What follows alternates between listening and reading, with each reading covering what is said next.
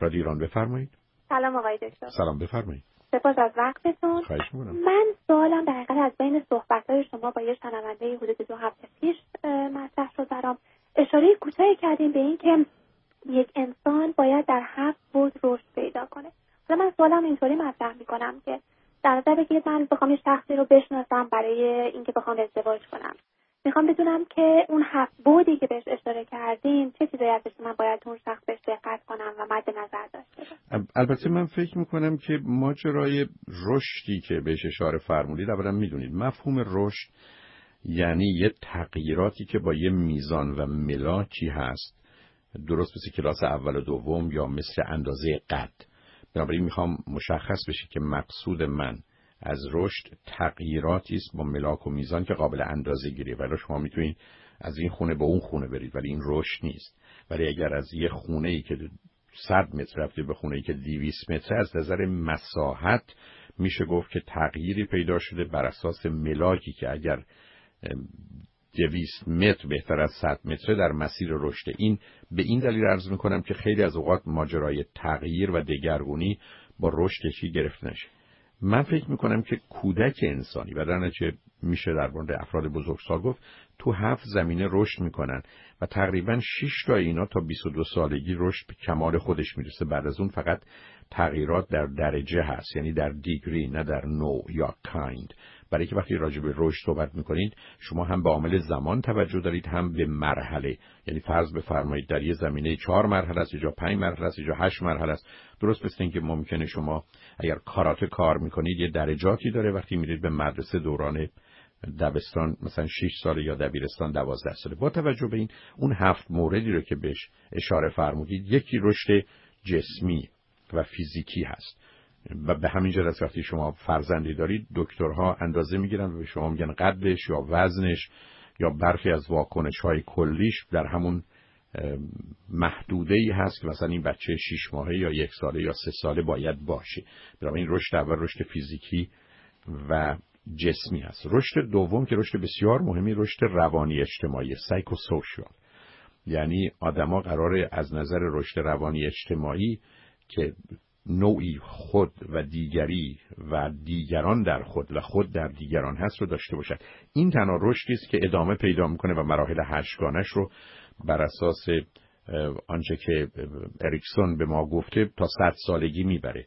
و مرحله اولش تولد چهارده ماهگی دومی چهارده تا سی و شیشه بعد سه تا شیشه بعد شیش تا دوازده سالگی بعد دوازده تا هیجده مرحله هیجده است تا چل چل و پنج مرحله بعدیش چل چل و پنج تا شست و پنج و هفتاد و بعدی شست و پنج تا صد.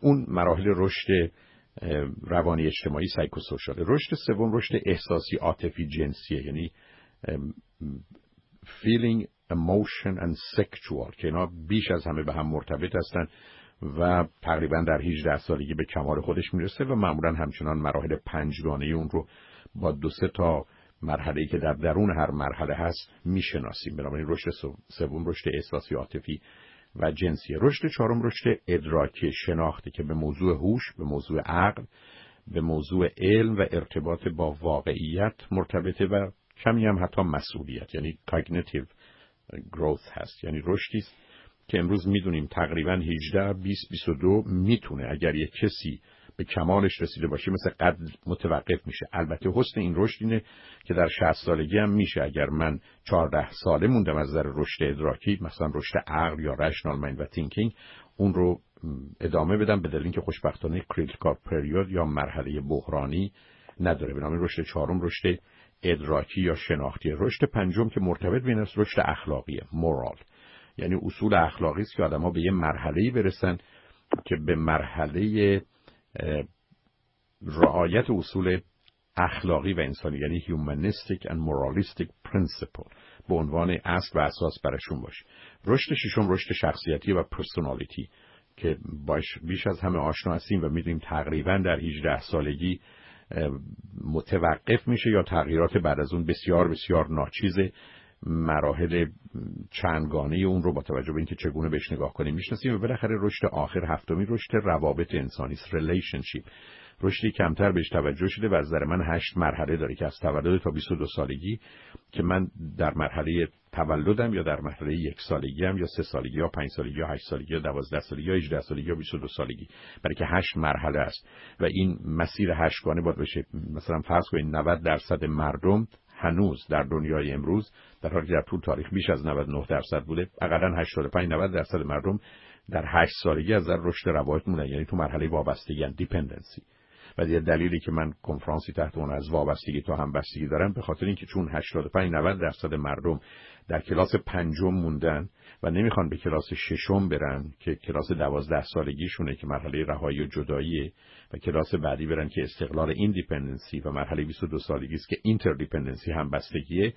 اینها رو چون میشه خوشبختانه تمام این مراحل 8 تا 22 رو که 14 ساله رو برخی از تو 14 هفته حتی 14 روز برخی از اوقات موجب شد پس باید آدما رو درست مثل بچه‌ای که از شکم مادرش میاد بیرون و بنابراین به اون ماجرا پایان میده باید پایان داد. و حتی بر این کار از نظر بریدن بند ناف روانی که در هشت سالگی همچنان بند ناف روانی به دور گردن ما هست باید کمکشون کرد. مهم اینه که اتفاقا در شناخت آدم این رو متوجه باشید. اگر یه آدم وابسته هست ازدواجش با شما احتمالا بعد از شش ماه به جنگ تمام ایار تبدیل خواهد شد.